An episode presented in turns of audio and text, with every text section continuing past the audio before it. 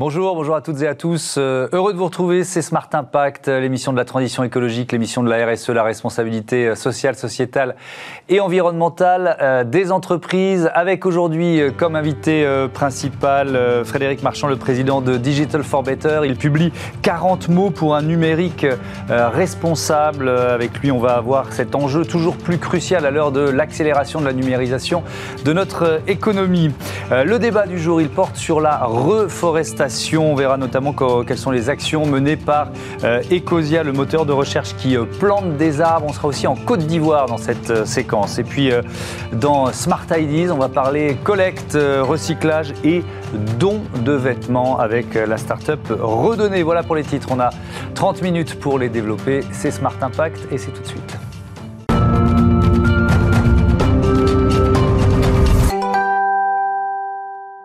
Bonjour Frédéric Marchand. Bonjour. Bienvenue. Vous êtes donc le président de Digital for Better. Vous publiez ce livre 40 mots pour un numérique euh, responsable. C'est aux éditions euh, Contenta. Je commence par euh, votre entreprise. On viendra au, livre un peu plus tard. Digital for Better. Vous l'avez créé quand et c'était quoi l'idée de départ en fait?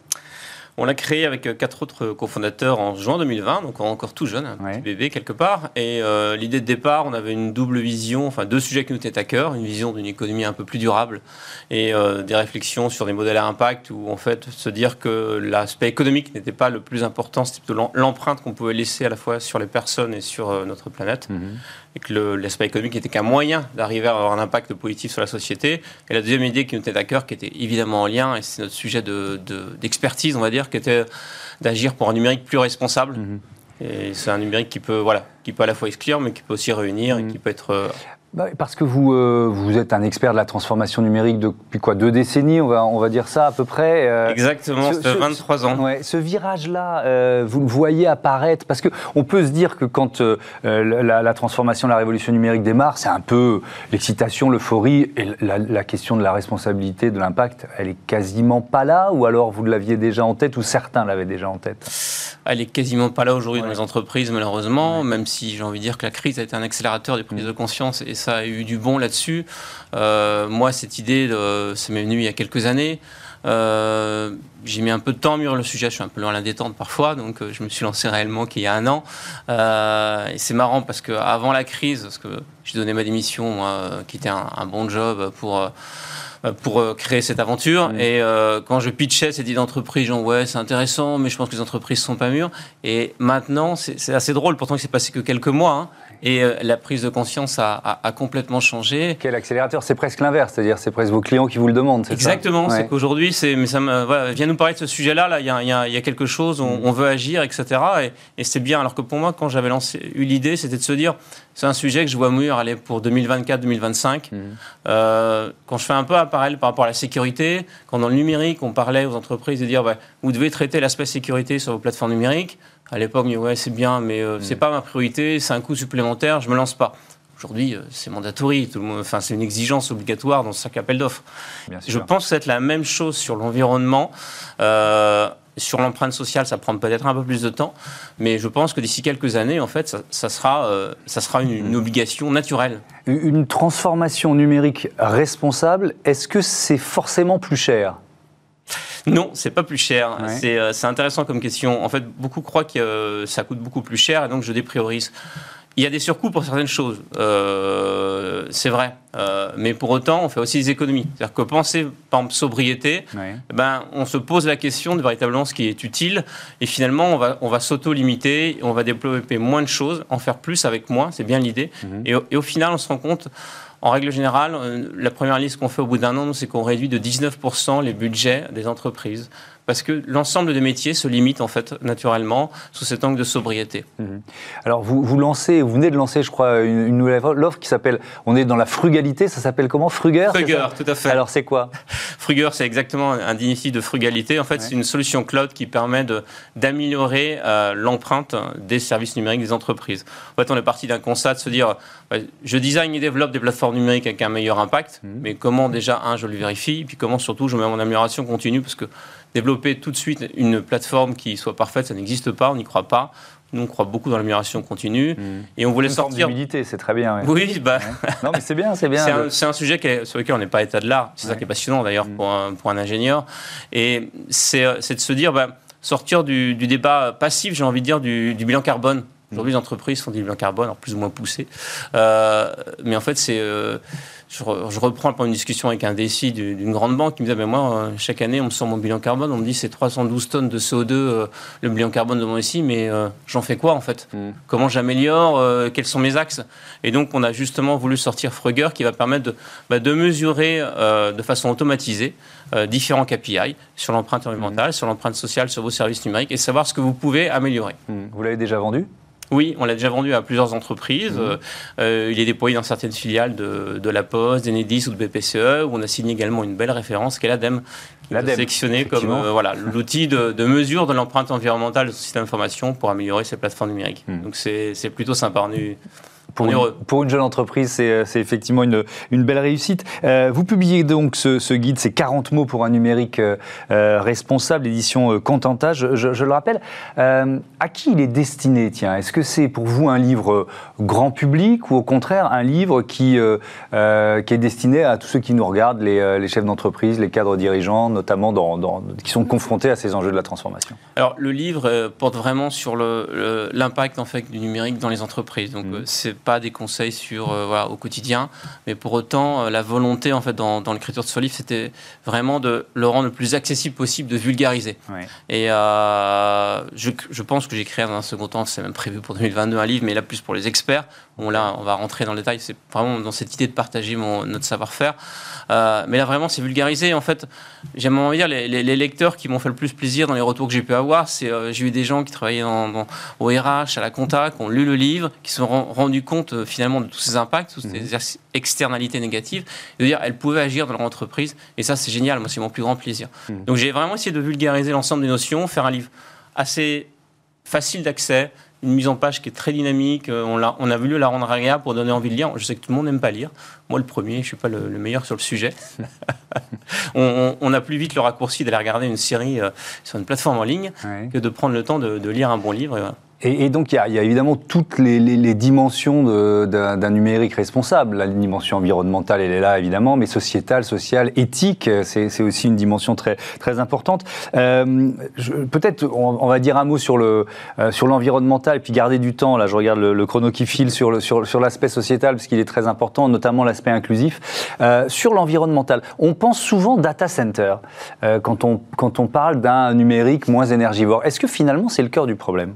Non, c'est pas le c'est pas le cœur du problème. C'est un peu comme tout. C'est euh, euh, plus vous, vous optimisez en amont, mieux ce sera. Et donc, le- on pense à data center parce que c'est la c'est les choses concrètes qu'on visualise. C'est Ouais. euh, alors que le, le numérique est assez virtuel.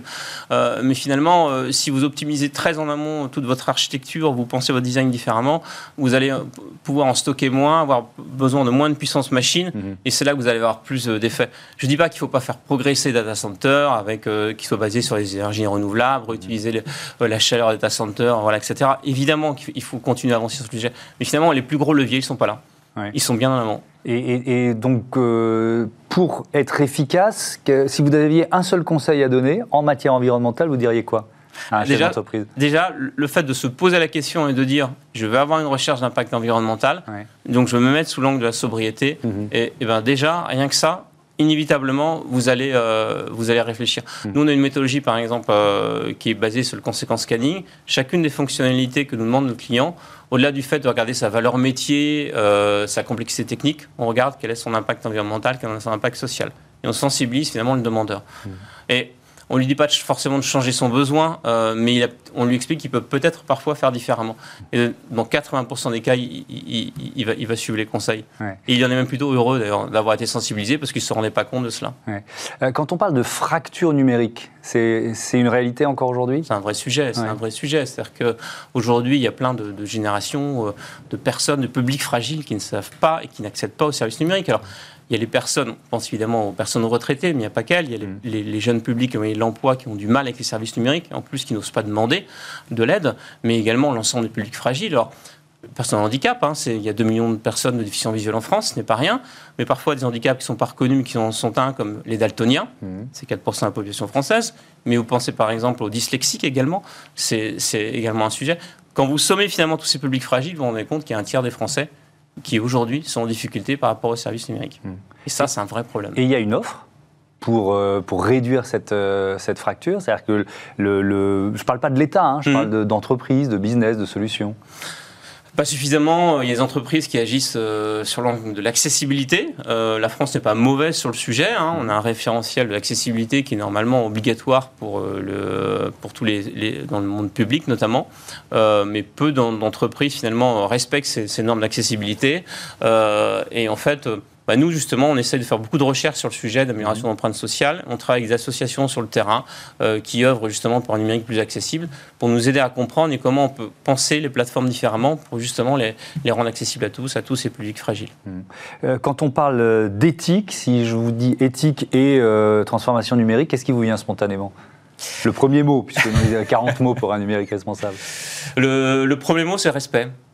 C'est voilà, c'est dans l'éthique pour moi, c'est euh, respecter la personne. C'est voilà, donc ça passe par plein de choses. C'est euh, éviter les boîtes noires dans les algorithmes. C'est euh, d'afficher en toute transparence les données que je stocke sur mes clients prospects. Mhm. de protéger ces données également, qui est un grand enjeu également. Donc voilà, c'est des choses qui sont essentielles et qui sont sur lesquelles on est peu avancé quand même encore malheureusement encore sur le sujet. Euh, j'aimerais qu'on progresse un peu plus vite sur ce, sur ce sujet-là. En tout cas, nous, on essaye de, de, faire avancer les choses. Merci beaucoup. Merci euh, Frédéric euh, Marchand. Bon vent à Digital for Better. Et puis, je rappelle le titre de votre livre, c'est 40 mots pour un numérique responsable, publié aux éditions Contenta. Voilà, à bientôt sur Bismart. On passe à notre débat, le débat consacré à la reforestation. Retrouvez le débat de Smart Impact avec Veolia.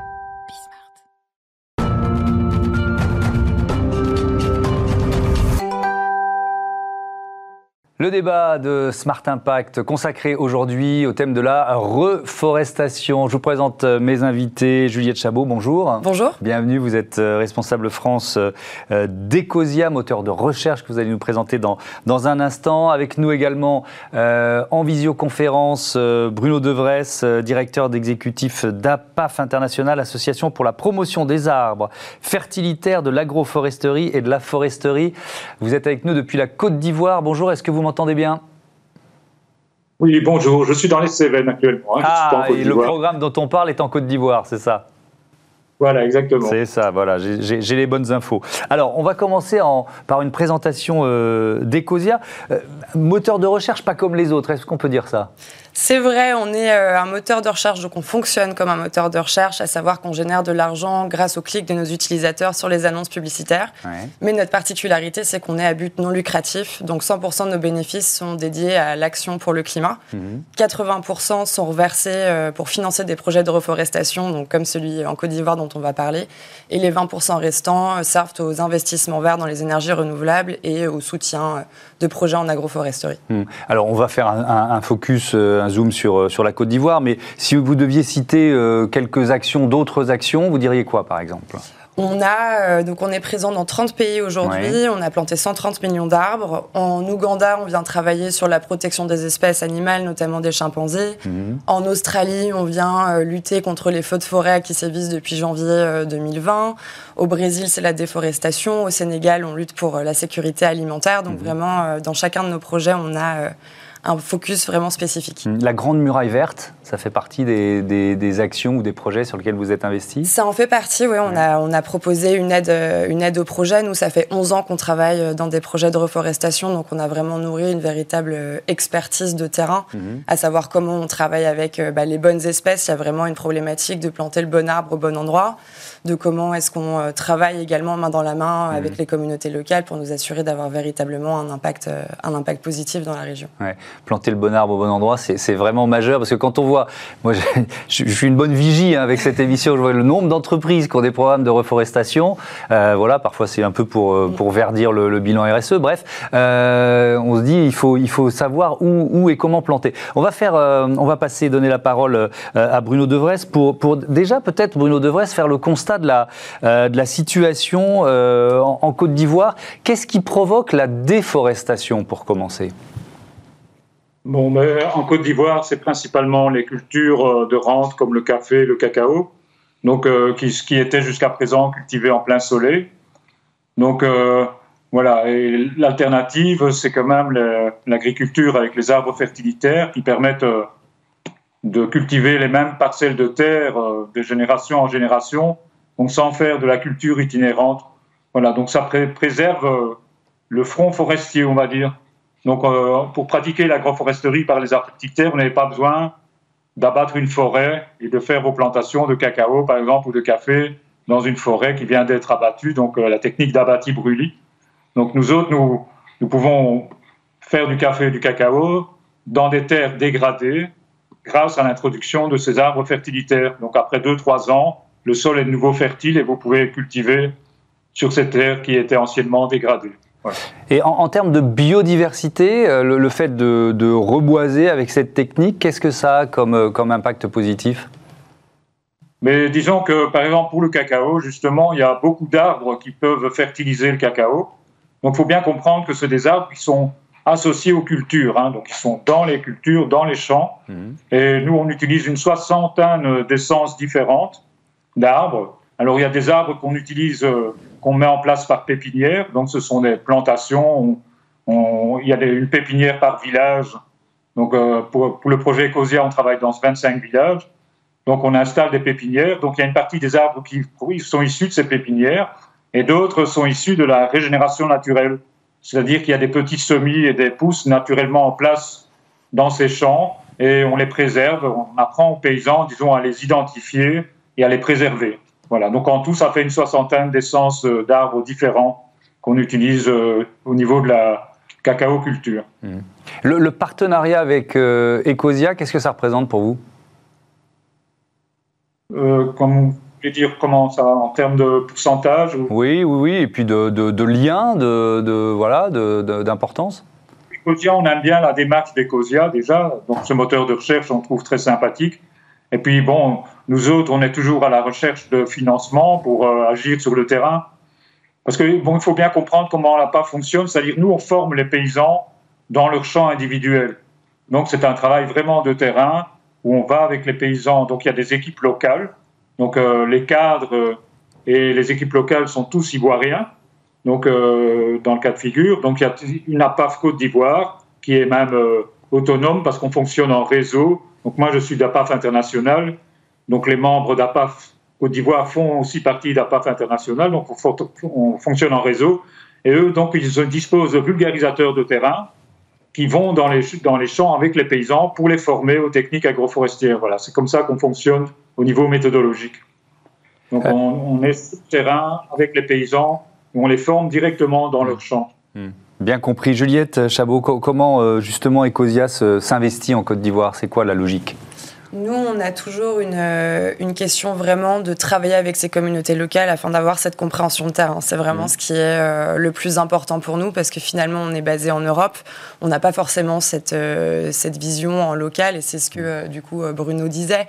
vraiment cette compréhension de comment travailler avec les agriculteurs, comment être présent, comment saisir ces enjeux. Par exemple, en Côte d'Ivoire, il y a vraiment ce travail précis sur le cacao et sur l'industrie du cacao qui sont des choses qu'on va pas du tout retrouver au Sénégal, par exemple, où là, c'est vraiment des questions de euh, lutter contre les monocultures, oui, mais comment est-ce qu'on peut aider les agriculteurs à diversifier leur culture? Hmm. Donc, il y a vraiment à chaque fois un, un focus euh, mais est-ce que ça veut dire qu'il y a euh, une équipe ou un représentant d'Ecosia qui va aller sur le terrain en Côte d'Ivoire, qui va euh, choisir les bonnes personnes? Comment vous avez euh, rencontré ou choisi la PAF, par exemple? Tout à fait. Donc, on a une équipe chez nous qui est vraiment responsable des plantations. C'est une mhm. équipe de cinq personnes qui s'occupe d'avoir au départ ce lien pour sélectionner les, les, partenaires avec lesquels on va travailler. Il faut savoir que c'est souvent nous qu'on vient démarcher.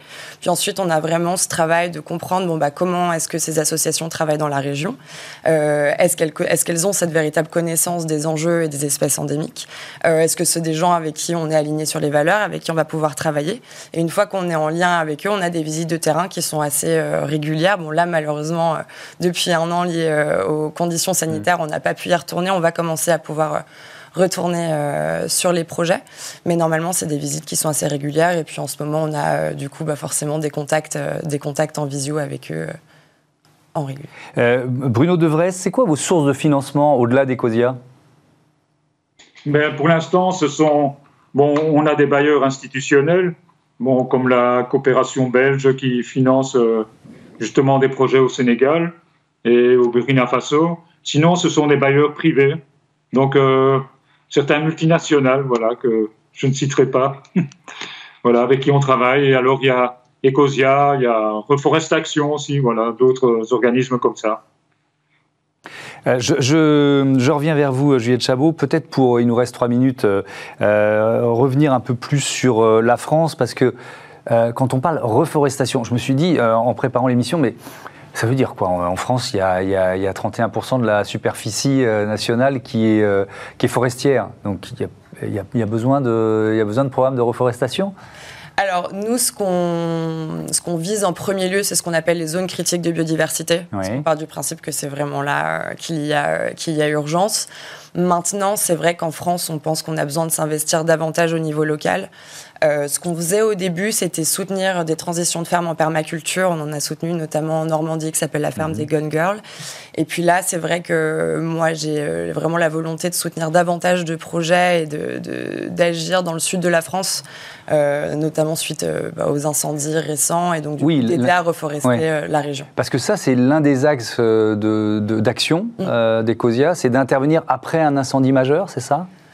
Malheureusement, c'était pas euh, ce qui était décidé au départ, euh, mais c'est vrai que maintenant on voit que de par le dérèglement climatique, c'est des choses qui sont bah, peut-être amenées à arriver de plus en plus souvent. Oui, on est entré dans l'ère des méga feux.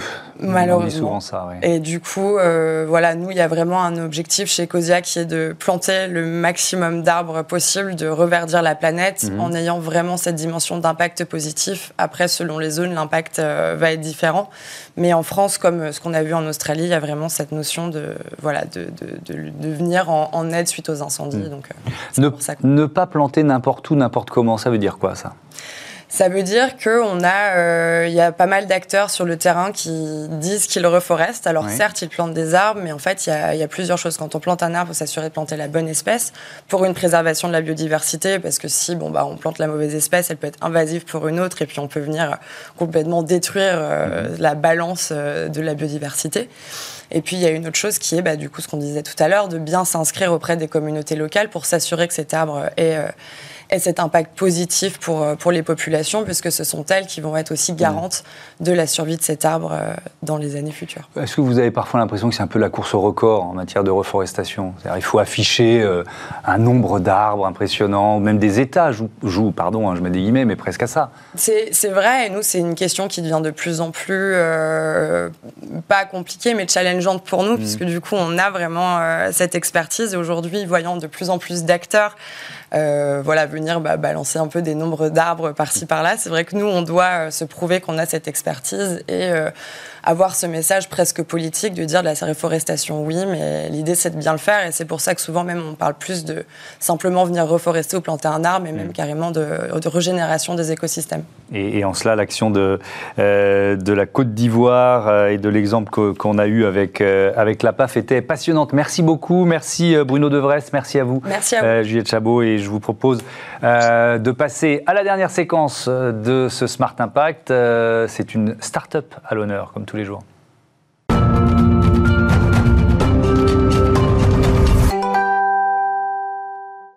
Dans Smart Ideas, on recycle et on donne nos vêtements avec euh, Redonner. Bonjour Valentine Collomb, bienvenue. Vous êtes cofondatrice de Redonner. Euh, question traditionnelle dans cette séquence, vous l'avez créé quand, avec quelle idée? Alors Redonner, on l'a créé il y a un an. Euh, alors à la base, avant de dire d'où c'est venu, c'est Redonner, c'est avant tout une solution digitale qui permet aux marques de mode d'encourager et de récompenser les dons de vêtements de leurs clients. donc concrètement, comment ça se passe et comment ça marche? En fait, ça prend la forme d'un plugin qu'on installe sur le site e-commerce de nos marques partenaires mmh. et sur lequel, du coup, les, les clients de la marque vont pouvoir réaliser un don de vêtements, récupérer des points et en échange profiter des récompenses qui sont proposées par la marque. D'où est venue l'idée En fait, on a créé ça il y a un an avec Alexis en plein confinement. en fait, on s'est retrouvé comme beaucoup de gens avec plein de vêtements qui dormaient dans nos placards et on ne savait pas ce qu'on allait faire des vêtements qu'on ne pouvait pas vendre. Et c'est là où on a commencé à s'intéresser justement à l'économie circulaire et particulièrement le recyclage textile. Euh, évidemment, aujourd'hui, c'est au cœur de la stratégie de toutes les marques euh, de mode et qui cherchent toutes à s'intégrer dans une démarche d'économie circulaire. Euh, notamment, il y en a beaucoup aujourd'hui qui font beaucoup de choses sur le mieux produire, euh, avec euh, de la recherche de matière. il, y en a, il y a beaucoup de choses aussi qui sont d'être faites sur le mieux consommer, ce qui n'est pas toujours évident pour les marques de se positionner sur de la seconde main quand on a un Vinted en face. Et c'est presque une, un logiciel qu'il faut changer quand même, d'une manière générale, dans le monde de la mode. C'est clairement, c'est clairement ce qu'on est en train de vivre, plus ou moins rapidement, mais c'est ce qu'on est en train de vivre. Il y a un vrai changement de mindset qui est en train de s'opérer. Euh, et, clairement, le recyclage, qui est la dernière brique de l'économie circulaire, mmh. est un enjeu pour les marques. Parce que tous leurs efforts en fait qu'elles mettent sur le mieux produire et le mieux consommer, s'il est anéanti par le fait qu'aujourd'hui les gens n'ont pas le réflexe de donner parce que la problématique elle est là. Mhm. Aujourd'hui, plus de deux tiers des vêtements finissent aux ordures 500 chaque 000 année. tonnes de vêtements finissent aux ordures chaque année. 50 tours Eiffel. Donc il est vraiment là le problème et, donc aujourd'hui notre but c'est justement euh, de massifier cette collecte pour aussi permettre à la filière de s'industrialiser. Mhm. Euh, donc on le fait au travers de ces partenariats avec les marques et on essaie de faire en sorte que cette solution soit le plus visible possible. Mais, euh, cette filière, je ne comprends pas bien, parce qu'elle existe. Moi, ça fait des années que je, vais déposer mes vêtements dans des bennes qu'on a, que j'ai dans ma ville, pas très loin de, mon domicile. Il y en a plusieurs dans tous les quartiers. Quoi, donc, euh, Tout le monde ne le fait pas. Euh, la réalité, c'est que cette filière, on a remarqué qu'elle avait un gros manque de visibilité et aussi un manque de digitalisation. Donc les gens passent devant certains containers au hasard, comme mmh. on passe devant un container de, de verre, mais ne savent pas où chercher l'info, où les trouver, ne savent pas non plus ce qu'ils peuvent donner, quel type de vêtements. Aujourd'hui, il faut savoir qu'on collecte les vêtements, mais aussi les chaussures, le linge de maison, la petite maroquinerie, quelle que soit la marque et quel que soit l'État. Et ça, les gens ne le savent pas forcément. Donc il y a un vrai travail euh, pour les marques et aussi, nous, on essaie de le faire, de sensibilisation et d'éducation des gens sur euh, aujourd'hui, arrêtez de jeter vos vêtements et donnez-les. C'est quoi votre modèle économique Le modèle économique, en fait, nous, on, installe cette solution, on la met à disposition des marques au travers d'un système d'abonnement fixe euh, et aussi avec une part de variable sur les récompenses qui sont utilisées dans le cadre de ce partenariat. Hmm. Et, donc, cette filière qui est en cours de, structuration, euh, qu'est-ce qui lui manque la digitalisation, vous l'avez dit. Euh, sinon, euh, parce que imaginons que ça marche très bien. Est-ce qu'il y a les structures derrière pour récupérer, recycler, donner une seconde vie à aujourd'hui, Aujourd'hui, cette filière, elle regroupe plus de 200 entreprises et associations qui font mmh. partie de l'économie sociale et solidaire. Euh, donc, elle est structurée. réellement, ce qui lui manque, c'est de la visibilité et des volumes.